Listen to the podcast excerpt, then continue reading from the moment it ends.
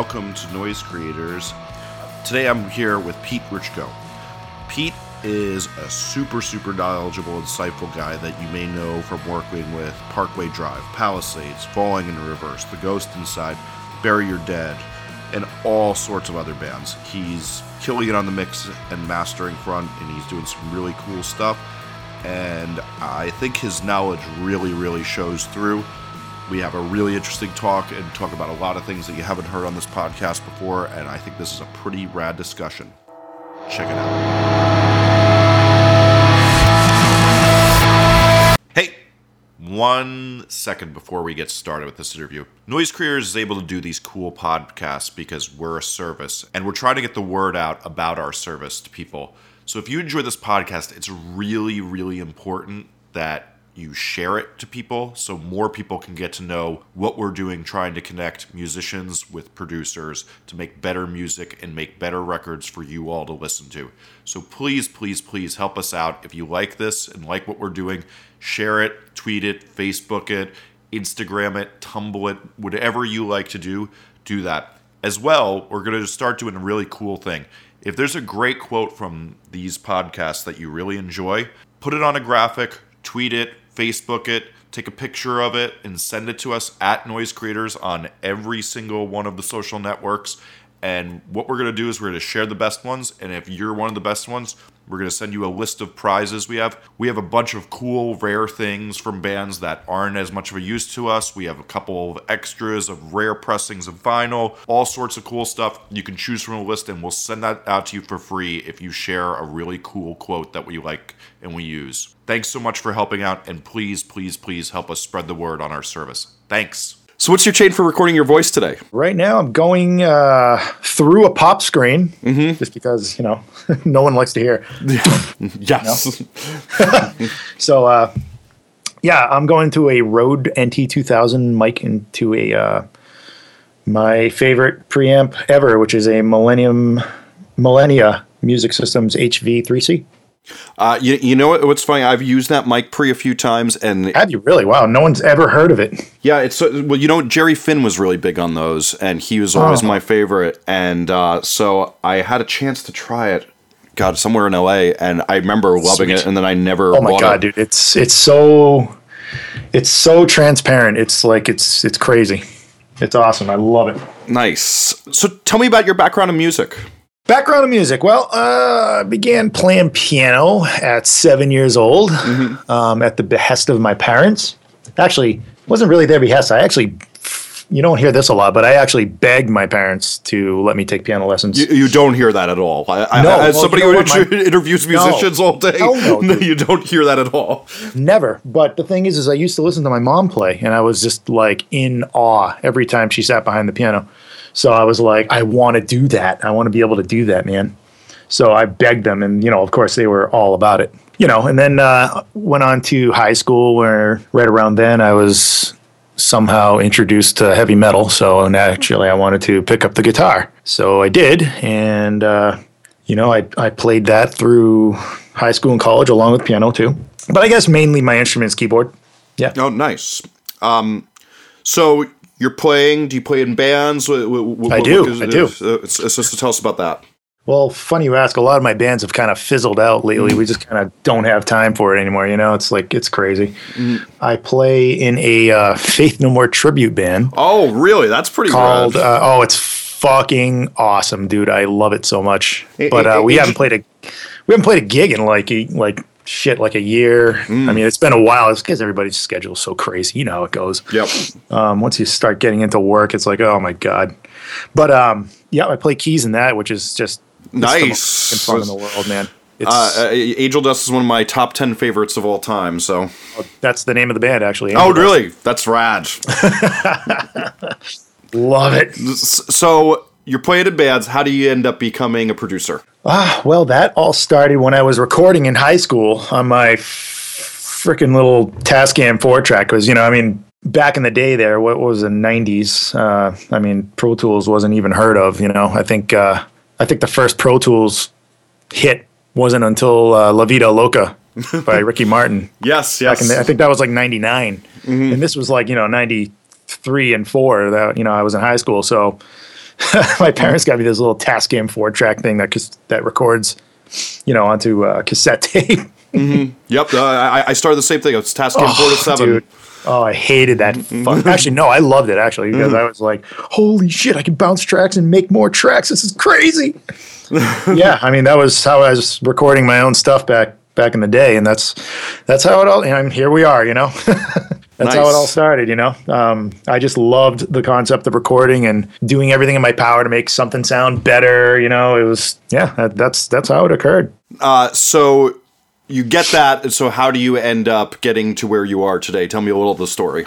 Well, you know, it all started. I went to I went to college for in- information science, which is a far fucking cry from recording. yeah, yeah, yes. So, uh, you know, I I wasn't happy, and I told my parents, I'm like, I can't do this. This is this sucks. I mean, it's I do love math, which you know that major was a lot of math, but I mean, I didn't love it that much, and I was at the time minoring in music, which I was way more into. So I'm like, mom and dad, I am uh, dropping out of college because I don't want to do this, and they're like, hey, we support you. So you know, uh, let's see, like a year went by, and I was like, well, you know, I gotta, I gotta do something that I love. So I want to record, and so off I went to UMass Lowell mm-hmm. for sound engineering. Man, looking back, like one of the fucking biggest mistakes I ever made. Dude, I mean, I wanted to record, and for some reason, I'm like, oh, I have to go to school, learn how to do this. Yeah. And boy, that is not the case. Anybody listening to this podcast, that is not what you do yep. if you want to record, you hook up with the right people mm-hmm. and you go to their recording facility if they'll let you, and you make them coffee and you clean their tape machines like I did, even mm-hmm. though that we don't really do that anymore. Yes. You know, you learn. That's you learn by doing, dude. You got to get your hands on and get your, you know, get your feet wet. Let's put it this way: I did not get into a studio to record until my senior year. Mm-hmm. And I'm not shitting on the uh, on the sound engineering program over at Lowell because, well, first of all, I could probably piss off the wrong people. Mm-hmm. But, but I mean, they do have a lot of excellent teachers there, and you know, I mean, I learned a lot in terms of the business and all that other stuff in performance, which they make you minor in. Well, that's uh, that's at least good If you do that That's major. better than a Um, lot of others programs. No, yeah, I know. That's you know, honestly, that's what that's what I learned the most in college was during my Hmm. performance minor stuff. That's where I learned a lot about a lot more about theory and shit like that. That believe it or not does help you in Mm-hmm. For the recording process. Oh God, totally. So you know, um, then I uh, got me a job at um, a place called Triad Recording Complex in Warwick, Mm. Nice. Rhode Island, and that's how it all began. That was 2001. So do you have your own studio now? Sorta. I have a little mixing facility that I, you know, I built on. I built out of an old mud room at my house. You know, I, I it was a room that never got finished, so I finished it and I made a, you know, soundproofed everything, insulated it, and and voila, here I am. And I've been in this Wow. freaking room for the last ten Um, years. So It's just a mix facility, though. You know what I mean? It's not, you know, it's not like a. I don't have like a live room or anything like that. You know. are you doing productions outside of this at other studios? Do you just mix mostly? Tell us about what you do between the, the studios. I mean, primarily right now, like 10 years ago, my goal was to have mm-hmm. the awesomest studio setup of all time, right? And so, you know, time went by and I was doing a lot of mobile recording rigs, you know, that kind of mm-hmm. thing. And I got sick of it, dude. I, I just, I hated, you know, the whole geriatrics of, uh, putting like a mobile rig together, carrying it to wherever and recording in some dude's dingy basement. Mm-hmm.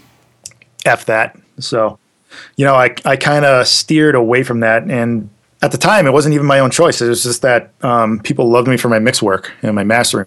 So, you know, uh, here I am. I'm doing 90% mixing and mastering now. Uh, the other 10%, when I do record and I do produce, I do it in a proper studio. So, wherever that may be. We've been using like this example uh, on the podcast of like you got Steve Albini on one side who just kind of like throws up mics. He's not going to really talk to you about your songs, maybe tell you if the take's good. Then you have like a John Yeah. Feldmann who fully rewrites your songs when you come in. Where do you see yourself on that scale? oh Jesus! I guess um, I suppose where I suppose it depends on what the client or the band expects of me. It's I guess it's all in what I was hired to do. If I'm recording like straight from the top, and they want me to also mix and master, then I pretty much tell them, look, I'm assuming the role of producer at this point because I mean, within all of that, I have, I will have enough creative influence to, you know, I mean, obviously you came to me for a reason, you know.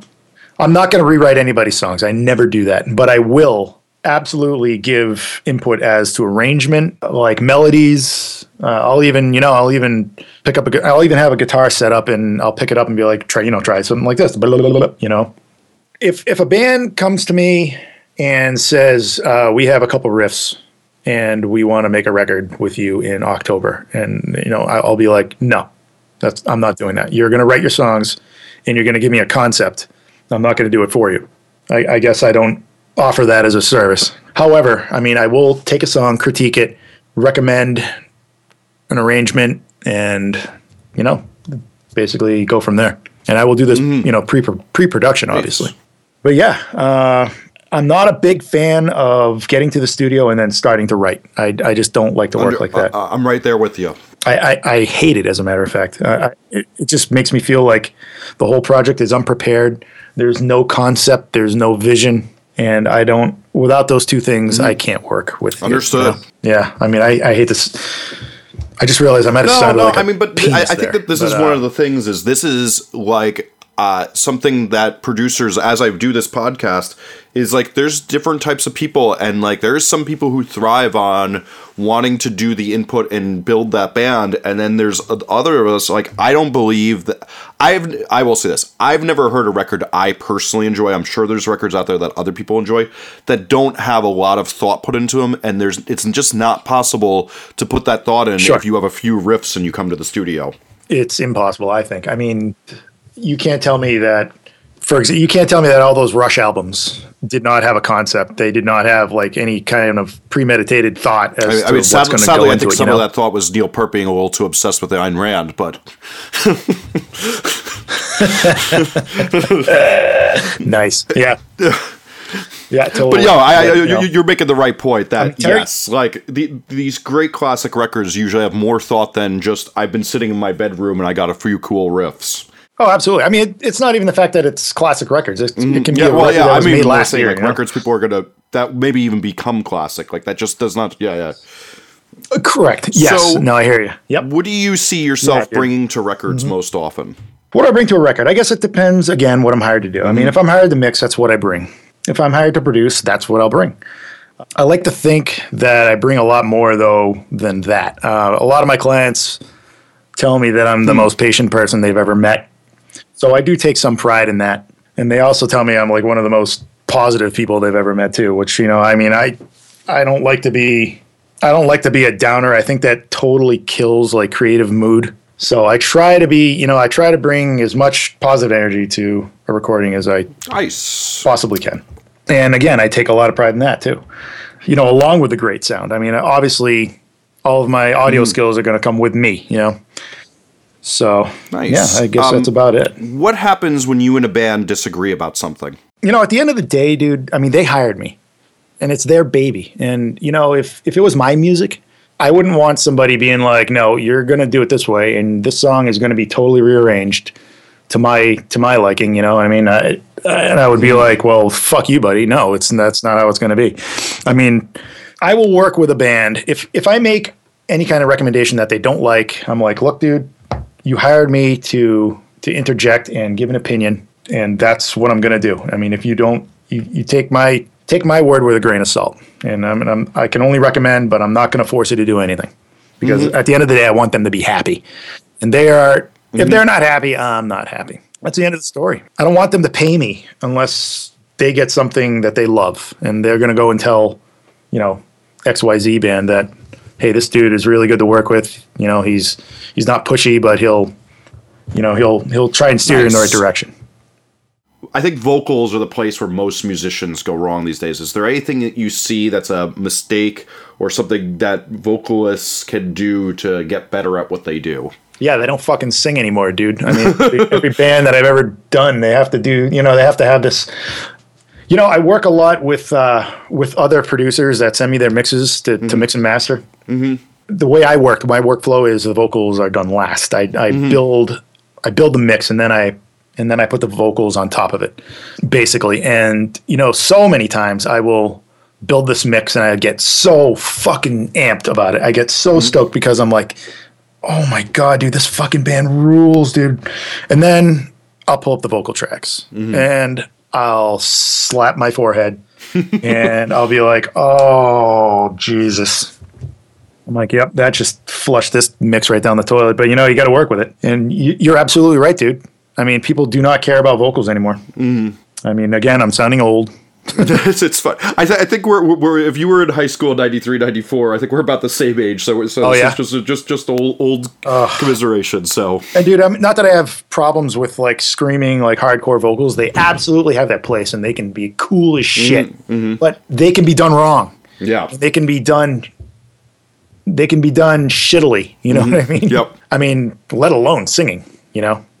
Singing, I think primarily a lot of people don't unless they're like musicians that have been trained, they don't really they they often don't prepare enough and i don't think it's any fault of theirs i think they just don't understand how much they need to prepare things like vocal harmonies is it's just a massive help if all that's like at least touched on before you go in and start recording you know a hundred percent agreed.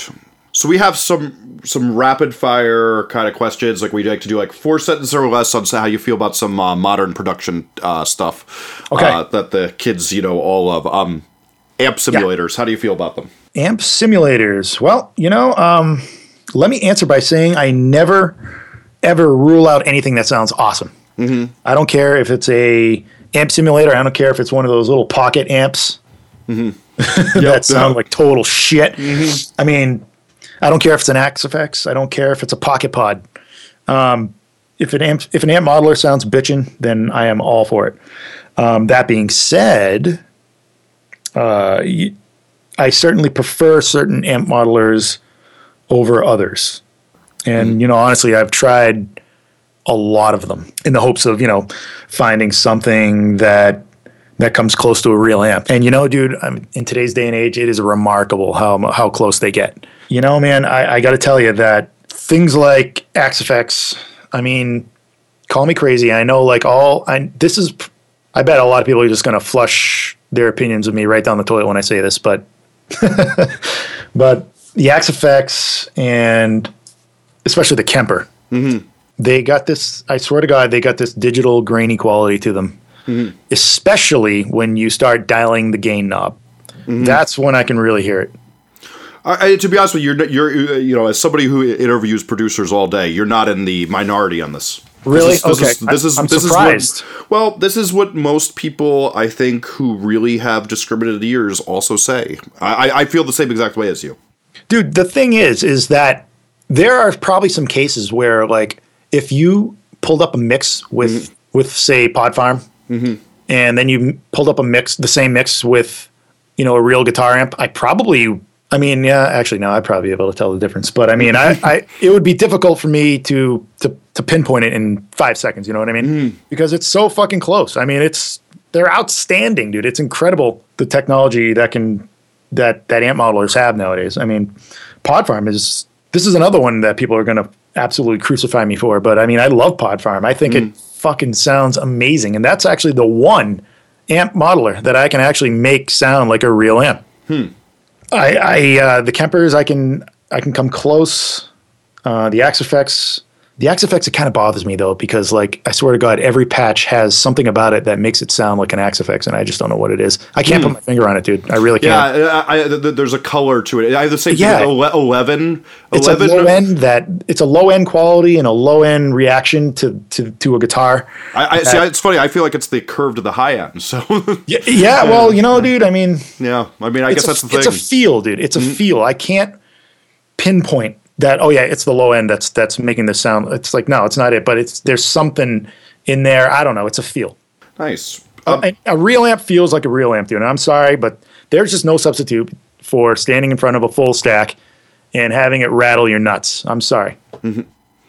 Um, how about sample drums? dude once again uh, i don't rule anything out that sounds amazing i mean i actually use sample drums probably a lot more than i use an amp modeler but i mean absolutely to enhance drum tones with samples. I mean, particularly kick drums. I mean, I rarely replace completely mm-hmm. any drums unless you know, unless and I've had this happen. I've had I've had artists and musicians come in and tell me like we want we want the replaced drum sound. I'm like, hey, no problem, dude. And it's amazing how awesome you can make those sound. So I mean, especially if the samples are done right. But I, you know, dude, I definitely love blending them, and I actually you'll find in a lot of my recent productions, I absolutely blend. I love to blend snare drums. I love to blend toms. You know, kick drums. It depends on how they recorded. I mean, a lot of people tend to. A lot of people nowadays in recording tend to overlook the tracking of the drums for that very reason. I think that's kind of crippling hmm. for productions, for for cool drum productions. Anyways, I mean, I don't think enough time is taken with with natural drums. I mean, at least my philosophy was always I'm not going to sample unless I have to. I mean, sample drums have a certain sound to them, a certain consistency that you can't get with a real drummer, and there's definitely something to be said for that. You know. I'm totally with you. Uh, how about pitch correction? Yeah, I mean, if it's necessary, I absolutely will use it. I am not one of these dudes that'll be like, "Oh yeah, autotune sucks." Actually, autotune does suck, dude. No, no. um, if you plug it in on a track and then expect it to do your work for you, fuck no, no way, dude, no way. I mean, then it's going to sound, then it's going to sound like an effect. It's not going to sound like it's pitch correction. You know what I mean? Mm-hmm. I'm talking about selective pitch, pitch correction. You know, going in and oh, this word kind of flies out of tune a little bit. Oh, I can just you know I can just nudge this little part of the word back down to where I need it to be. You know, and that I'm sorry, man. I don't care what any of these producers say. I think that's invaluable. And it's a massive time saver, especially if you have a take that is gold otherwise. You know what I mean? Yeah, that's that's it's a fine line to walk, you know. Mm-hmm. How about mastering your own records? I prefer to. I actually, that's one of the first things I tell every band that asks me to mix their record. I basically say, look, um, I know that I'm not primarily known as a mastering engineer, but I absolutely prefer my own mastering work because I trust my own mastering work. I'm not saying that, you know, the Ted Jensens of the world are going to fuck my shit up. They probably won't. In fact, they'll probably enhance it. I just don't know. The thing is, I have I'm a little bit of control freak when it comes to mastering because I've had some I've had I've had some very bad experiences with it. I, well, I, I think you know. Um, I had a conversation with Eyal Levi a while back, and like we were both saying, is like you know, there's a certain stage you hit where it's like I'm nailing exactly what I want, and anybody changing it like. 50 to 75% of the time You got it's it. not always going to be better it's going to just be different and it's, not just going to be did. different. You got it, dude. and and it's just that thing of like okay well why do i need this and you know and then there's some records i sit there and i go you know what i wasn't able to get what i wanted out of this or i worked on this too long i produced it mixed it Right, right, and right. yes let's get somebody else's ear and Mm-hmm. you know they can take it to a different level Totally, dude. I hear you. But I mean, the thing is, I mean, it's become more of like a clout thing. It's like, oh, well, um, we had this dude mix it, but we had Ted Jensen, who's mastered fucking God Yeah. only knows how many hit hit records. He's mastering it, so you know it's it's a name thing. You know what I mean? Mm-hmm. It's like, oh, well, we'll pay this guy, you know, half of what we paid the, the mixing engineer to master our record just to have his name on it. You know, Mm-hmm. that I hate to say it, dude, but a lot of a lot of clients I've had, that's exactly what they do, and that's exactly why they do it. yeah i, I, think you're i think you're exactly right on this Um, I've had I've had clients send shit out to be mastered, and then have them tell me we liked yours better. I'm like, well, dude, why? And I can't blame them, dude. They want the best. They want the best result. Of course, I understand that. That's. I mean, I, I get it. I've even ha- I've even thought of sending my own shit out to be mastered by someone else just to get, like you said, fresh set of ears on it. You know. Mm-hmm. Well, sometimes it's not the smartest thing at all. You know, all the time. uh, right there with you how long does it usually take for you to do a mix and a master for a song Uh, let's say that all the tracks are edited properly. They're not all over the place. They're not too tight, but they're not, you know, they're also not, they don't sound like, you know, sneakers in a dryer. If everything is where it should be and I don't need to do any pitch correction, or I don't need to do any hardcore editing, I don't need to do any uh, reamping. If I just pull up a mix and it's all there, shit, man, I can do a song in a day. nice Although I should say two days because I do like to sit with it for at least a day, you know, just to make sure my ears aren't tricking me or something, you know, which Yeah. does does absolutely happen. By the way, I, I, I think that that's one thing. While they may not trick you every time, they're going to trick you at times. So having Oh, yeah, that you day built it, having that mm-hmm. day built in to run safety on yourself is a great mm-hmm. thing. Yep. I mean, that's one song. I mean, for a album mm-hmm. or even an EP, anywhere from a week to two weeks, it, it that's like, you know, that's uh, assuming a lot of things. Nice. Yeah. So, what's a good lear- lesson you've learned from another producer? Oh my God, I've learned so much from other producers. You mean ones that I've spoken with or uh, worked a- with, or a- do you mean? anything? Anything. Oh my God, man, the list is endless. Um, let's let's get some good ones. I mean, shit. I mean, I have plenty of producers out there that I idolize. So, But we're gonna get I- it, we're gonna get into that next. Right. So, right. Well, w- w- I'm just saying when I come across a mix that I'm just in awe of, I will study it. Like, mm-hmm. I will pick it apart, you know, with my ears over and over and over and over. You know, the thing is, is that when I listen analytically like that, or critically, whatever you want to call it, I tend to not even hear the music, which is freaky. I know that's kind of weird to say, but you know, I'm just hearing instruments, and I'm hearing instrument balance. Mm-hmm. What was the question again? good lesson. Good, good lesson you've learned from another producer.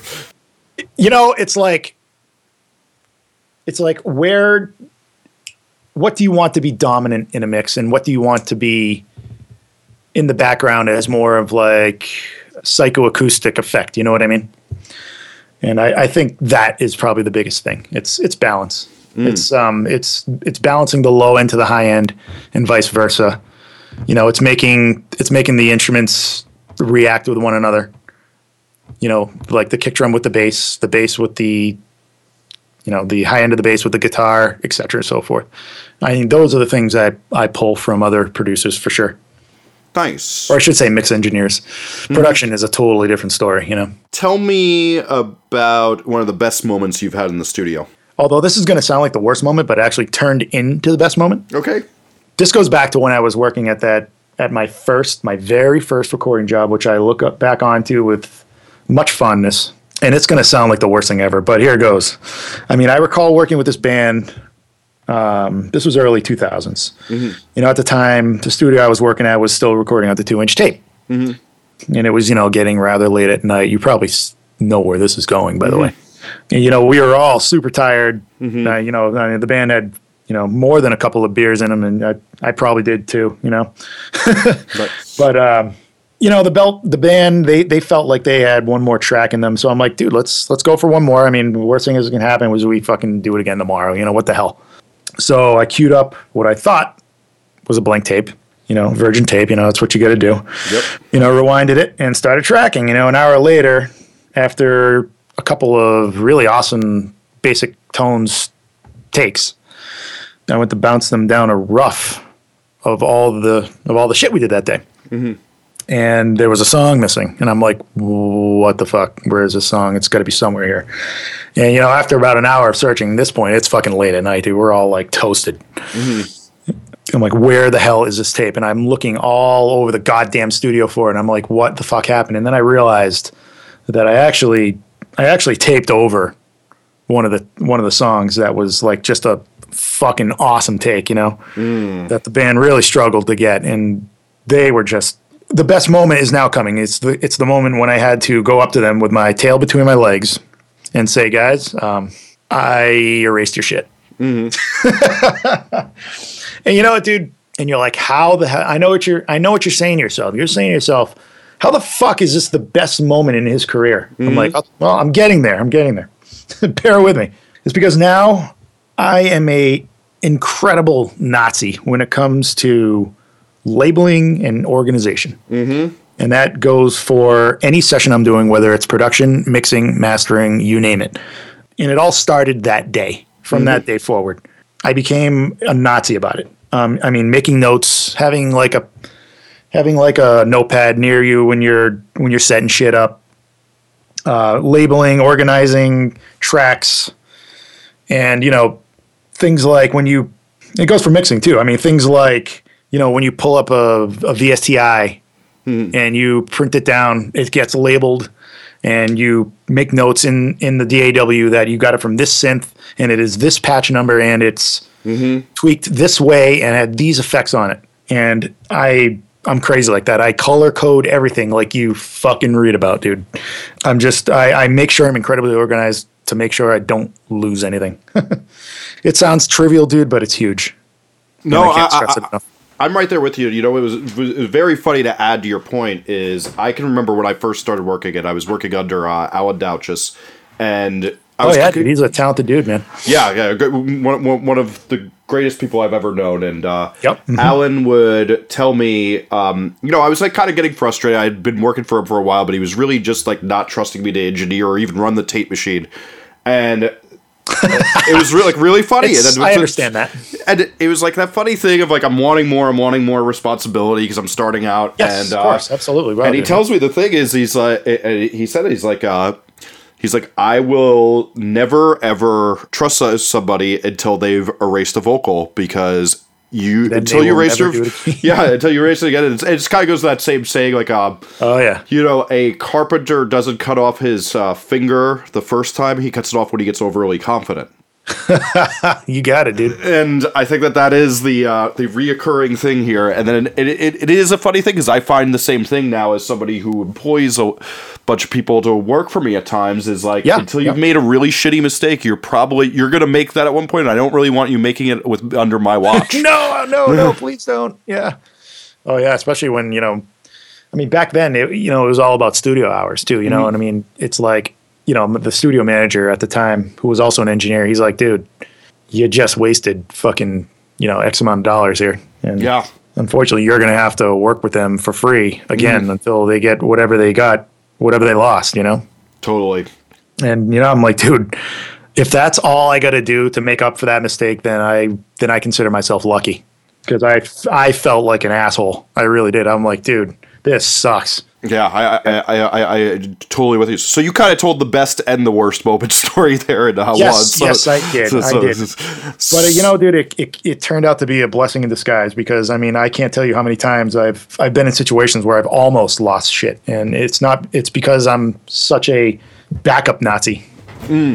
You know, Mm. I think you made a Although, great point about that VSTI thing too. That Yeah, I think man. that's a Oh. lot of peop things that I, you know. I do a lot of pop music, and I really hate that there's like that thing of like I don't get that when I'm like, oh man, you know, we really need to just like we decided to change the key of the last chorus. And yeah, dude. Oh, yeah. I wish I could just have this, and now it's like I have to redo everything in the MIDI now. Yep. And man, it's a time saver too when you get into that situation. Yeah, it really, it really is a great pro tip. Oh yeah, dude. And backing up, I can't Mm-hmm. stress enough because the volatility of hard drives, and I just experienced this. I, f- I fucking lost like I had a hard drive shit the bed not long ago, and I lost like I lost a few a few projects that I may not have necessarily needed, Mm-hmm. but I certainly did not want to lose. You know what I mean? And I, I just thank God it was nothing that I was working on at the time. I mean, unfortunately, I did have one of the clients tell me that they needed some of the tracks, so I had to go in and I had to actually re-record a bunch of synth tracks myself. Wow. So yeah, I'll, uh, it was it was a nightmare. But I mean, even with my backup Nazism, that still happened. Wow. So I mean, I just I, it's something I can't stress enough. Uh, I, I'm I'm with you. So, with that, let's get into some of your personal taste. Yeah. Tell, tell me about three of your favorite producers of all time. Oh, geez, that's actually an easy one. But I got to start with first and foremost uh, Fredrik Nordström. Um, that guy has been an inspiration to me ever since I first heard his work with like shit like At the Gates and Dimmu Borgir. He's really the reason I got started in in production. To be honest with you, because I just hear his his fucking over the top theatrical work, and it's like how does he fit all this in two speakers? I can't understand it. And it's like it's always, even nowadays, when I you know I know a lot more about how it, how everything works, it still boggles my mind some of the shit that guy can do. Nice. Oh my god, listening to Death Cult Armageddon, that that album in particular, man, it sounds like you're listening to a fucking Star Wars movie, man. It's so awesome. Nice. It's so cool, dude. But yeah, absolutely breathtaking. Everything is just so crystal clear. Who else we got? I guess next on the list would be um, may not be familiar with him, but I guarantee you you've heard his work at least once, and it, that's uh, Randy Staub. Oh yeah, no. I mean, I, come on, Metallica Black Album. um, Oh yeah, I mean Yeah. the list is fucking Yeah. endless. I mean, Yeah, he's if you like- he's really one of the best in the game. And every time I read about one of his techniques, I'm like, really? That's what he does, or is he trolling I us? know, dude. Like the MXR limiter pedal and the room mic and right, all that right, stuff. right, right, right. Like you're like, is this a troll or is this for real? And then you got to figure it's real I- because he I just have- gets tones that no one else gets. Dude, I bet one million dollars that it's one hundred percent legit. Mm. Because I mean, you see interviews with the guy, and he looks like he's just so not down to earth. Well, I'm sure he is. He actually does look like he's kind of down to earth, but you know, he's so unassuming. You know what I mean? It's like this guy is not the kind of dude that would that would send us all for a loop. You know? yeah. I mean, we've all heard his work, and it's fucking. I mean, even with like Nickelback. I mean, Yep. th- there's a band I I probably wish I didn't mention in this podcast, but You, you want to know what's I really funny? This is the love. this is the third pro- uh, podcast in a row that I've taped where people profess their admiration for the Nickelback uh, dude. I, I don't I don't give a shit. I Yeah. I I bought those records so I could hear it, you know, on lossless audio. You know, I mean, it's it's incredible. Like, yeah, the songs are fucking dorky as hell, but holy shit, dude. Speaking of theatrical sound, it's like wow, it's like everything just crushes. And I understand that a lot, you know, some of it's going to have something to do with the mastering. Mm-hmm. And their budget is probably just, you know, fucking unlimited yes. At this point with all the goddamn hits they've had. So I mean, they have they have the buying power of the best on the planet. So, but you know, it's just insane the sound that's Mm-hmm. on some of those records, and you know the Alice in Chains records he did. Oh my god, they sound so good, dude. Wh- They wh- so, so, so, so which ones did he do? Black gives way to blue. That's the recent Mm-hmm. one. I don't think he did dirt. Did he do dirt? I don't know. Um, I don't know. he it's, did uh, no, newest one, because too. Dave, that's Dave Jerden. Is uh, Dirt. okay, all right. Yeah, I'm I'm probably confusing. God, I can't believe I remember that. Jesus. But I mean, Motley Crue, Doctor Feelgood, Jesus oh Christ. yeah, that's right. Yeah, because he was with Bob Rock for a while. Yeah, yeah, that's right. I mean, Black Album, obviously, it's you know, it's unparalleled. He did, um, you know, Load, Reload, Mm-hmm. all those records. Which, I mean, yeah, not the best, but they still sound fucking awesome. I mean, the kick drum I think sounds better on that than it does on the Black Album. Mm-hmm. Yeah, I mean, he's he'd definitely be up, right up there with Fredrik Nordström, if not higher. You know. Give me- so give me one more. Well, most recently, I've been really into this record by Rob Zombie called uh, Regeneration. I forget what the hell the name of it is. I one Venomous you mean. Rat. Mm-hmm. Regeneration Vendor. That's what it is. Um, his name is Chev- uh, Kevin Churko. Mm-hmm. Um, yeah, I mean that newest Rob Zombie record he did is probably one of the most amazing records I've heard pretty much ever. I mean, it does help that I'm a huge Rob Zombie fan too. But I'm, you know, I'm pretty sure his responsibilities were primarily mixing on that one. But I mean, oh my god, it sounds just so. The stereo image is so huge, and I mean, he's very popular. He's another one that you have heard his mixes, even though you may not know it. I, I know I know the name, but I've never done a lot of investigation, and now I'm gonna have to do that after we get off. Kevin Churko, it's with a K at the end there. It's, I mean, you, you'll be like, oh, oh, oh, really? He did that? Oh, really? Nice. And it's like, wow, I fucking love the way that sounds. You know what I mean? But yeah, he's he's definitely another one that you probably heard that you just don't know about, and it's, I definitely look look up to his work, and especially recently. Nice. Yep. Okay, so let's get into uh, what's a, a perfect record that somebody else has made, and what about it makes it perfect? I probably have to go with uh, Megadeth Countdown to Extinction. That, that, that one's come up before. that one is it's I don't know, man. I mean, it's produced so thoroughly, and but yeah, the thing is, is like they kept it raw, but it's still produced so amazingly. I mean, the vocals sit perfectly. The vocal effects are so subtle that you don't even know they're there, but you know they're there. You know what I mean? You don't hear them until you listen for them, kind of thing. And that, to me, if you can do that, that's fucking slick mixing. You know what I mean? I that's agree. slick production. I mean, the the drums are just probably the best drum sound. Probably one of my favorite drum sounds of all time is is on that record. Mm. And I'm pretty sure that was without any blending of any kind. That was been- '92. Yeah, so, it would have been, right limited. about the area that they could like use the uh, Linn drums and shit. S5000, yeah, or whatever. Yeah. the Yeah. AR-16s there. Yep. Which, by the way, I love those things. I actually still use those sounds Nice. to this day. Nice. I fucking love them, man. I mean, it's they're classic, and you know, sometimes classic shit works. But yeah, dude, what a masterpiece in terms of songwriting, sound, and feel. And I mean, by that time, Megadeth became amazing songwriters. They became amazing in terms of arrangement, and that just gets overlooked so much mm. in today's music. I think I understand that arrangement has changed. Mm-hmm. Like you know, choruses aren't so much of an important thing. You know, amount of verses ha- has drastically decreased, and things like bridges have increased. You know what I mean? Mm-hmm. But I just love it. It's so awesome. Nice. Yeah. And I mean, I mean that. And this is all forgetting the musicianship too. I mean, it's it's fucking awesome. It's it's it's a five star record, as one my Nice. friends would say. Uh, tell me about five of your favorite records and how they uh, shaped your musical growth. Not many people on this podcast are going to know who this is, but Mercyful Fate. I, I, I, I know very well personally. Okay, good. I mean, uh, King Diamond. He's a uh, he's one of my idols. I don't care. And fuck you to everybody is, is what I'd say uh, to that. I mean, there was a record, one of his least popular records called "In the Shadows." Um, it came out in '93, and which is that was the record that got me into extreme music. I first heard it, I fucking hated it. I thought it sucked.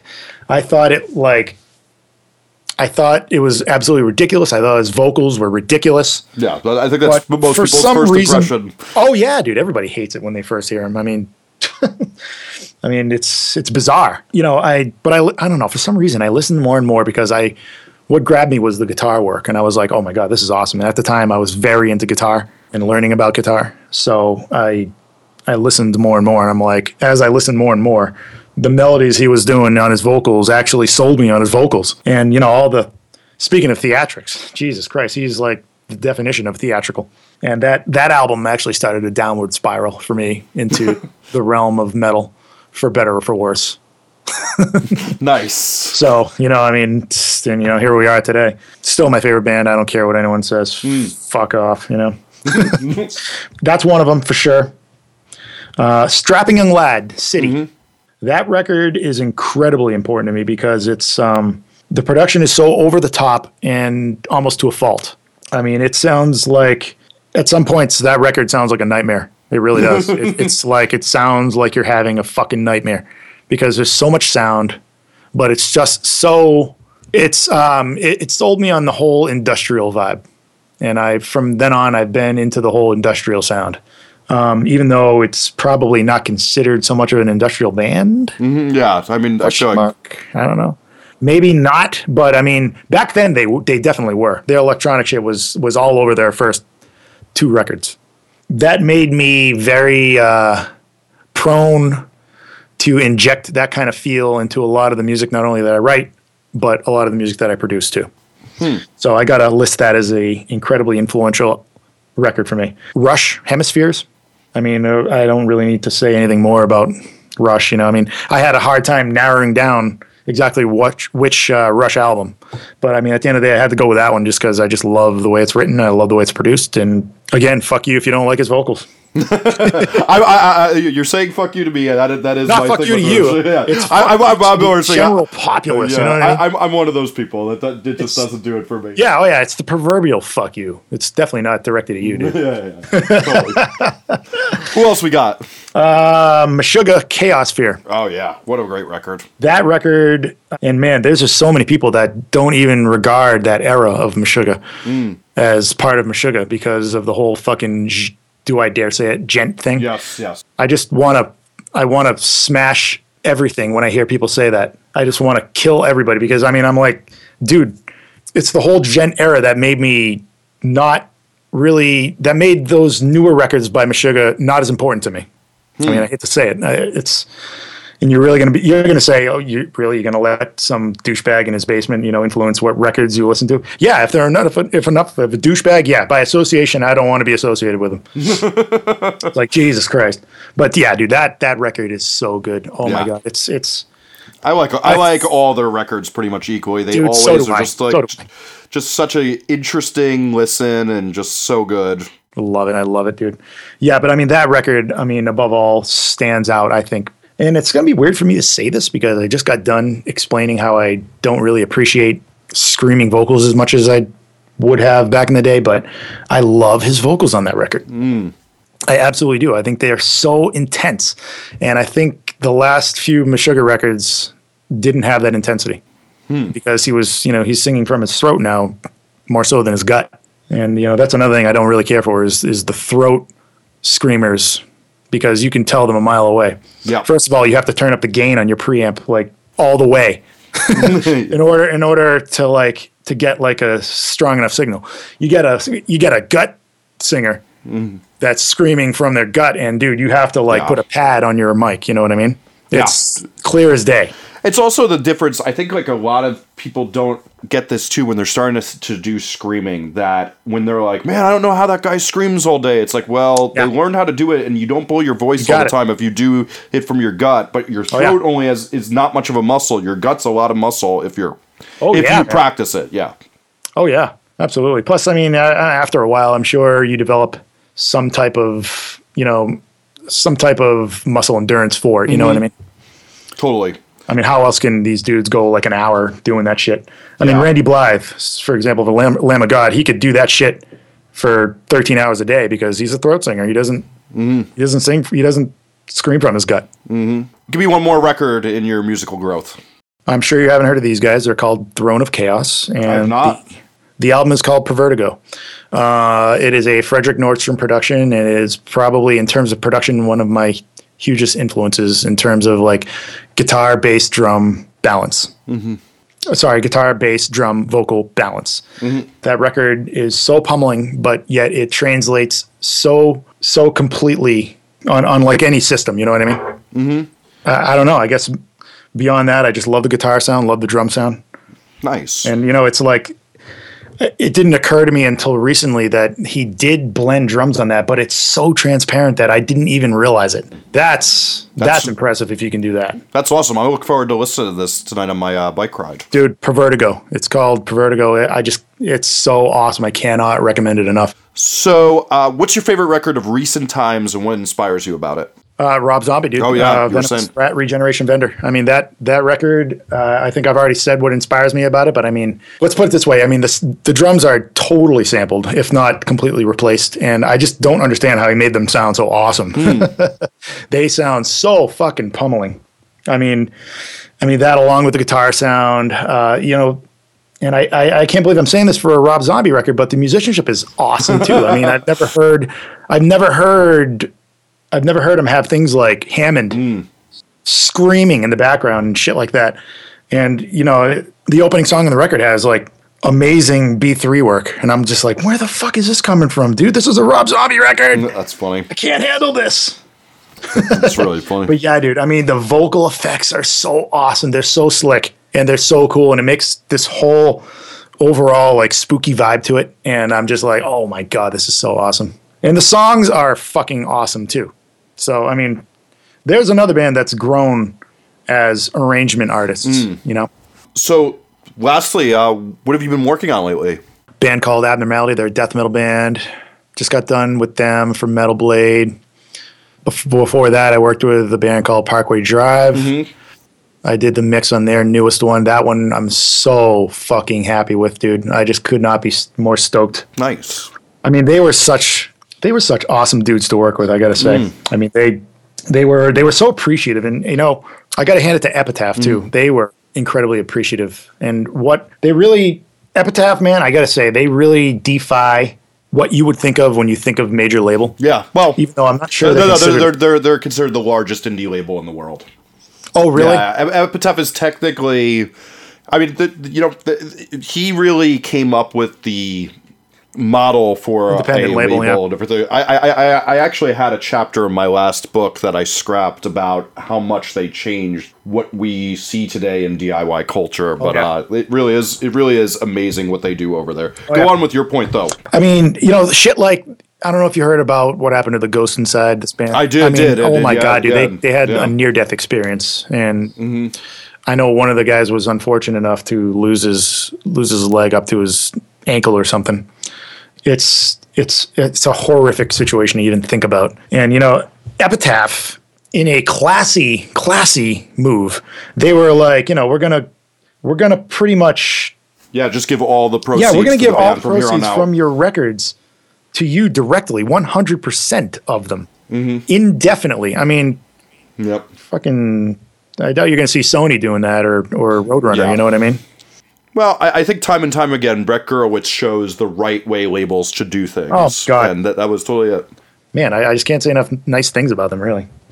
But yeah, I mean Parkway Drive. So what else? Uh, before that, there's a uh, there's a young lady called Miri Milman that I worked with, and she's an Israeli chick. You might know her from a band called System Divide. Um, she did all the female vocal work on those records, um, but she's you know branched off and she's doing her own pop stuff now.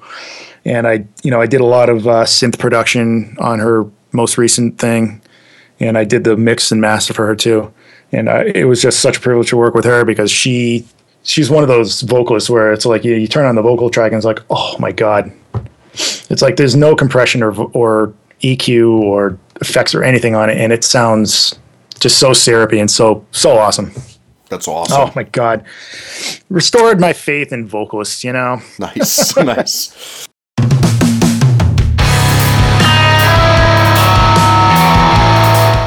You enjoyed this episode, please remember the golden rule of the internet that if you enjoy something you got for free, please tweet, Facebook, share, or tell your friends about it in whatever way you like to do that. Please check out Noise Creator's website and take a look around. We have tons of interviews, discographies, Spotify playlists from all the best producers out there on our service. If you're unsure about who your band should work with, we can help you get the best producer fit for your record. To keep up with us, follow at Noise Creators on Twitter, Instagram, SoundCloud, Tumblr, or Facebook. This podcast can be also be found wherever podcasts are found, including iTunes and Stitcher. I'm your host, Jesse Cannon. I can be found on Twitter at Jesse Cannon or at jessecannon.com. Again, please help spread the word about this podcast and what Noise Creators does so we can keep this going.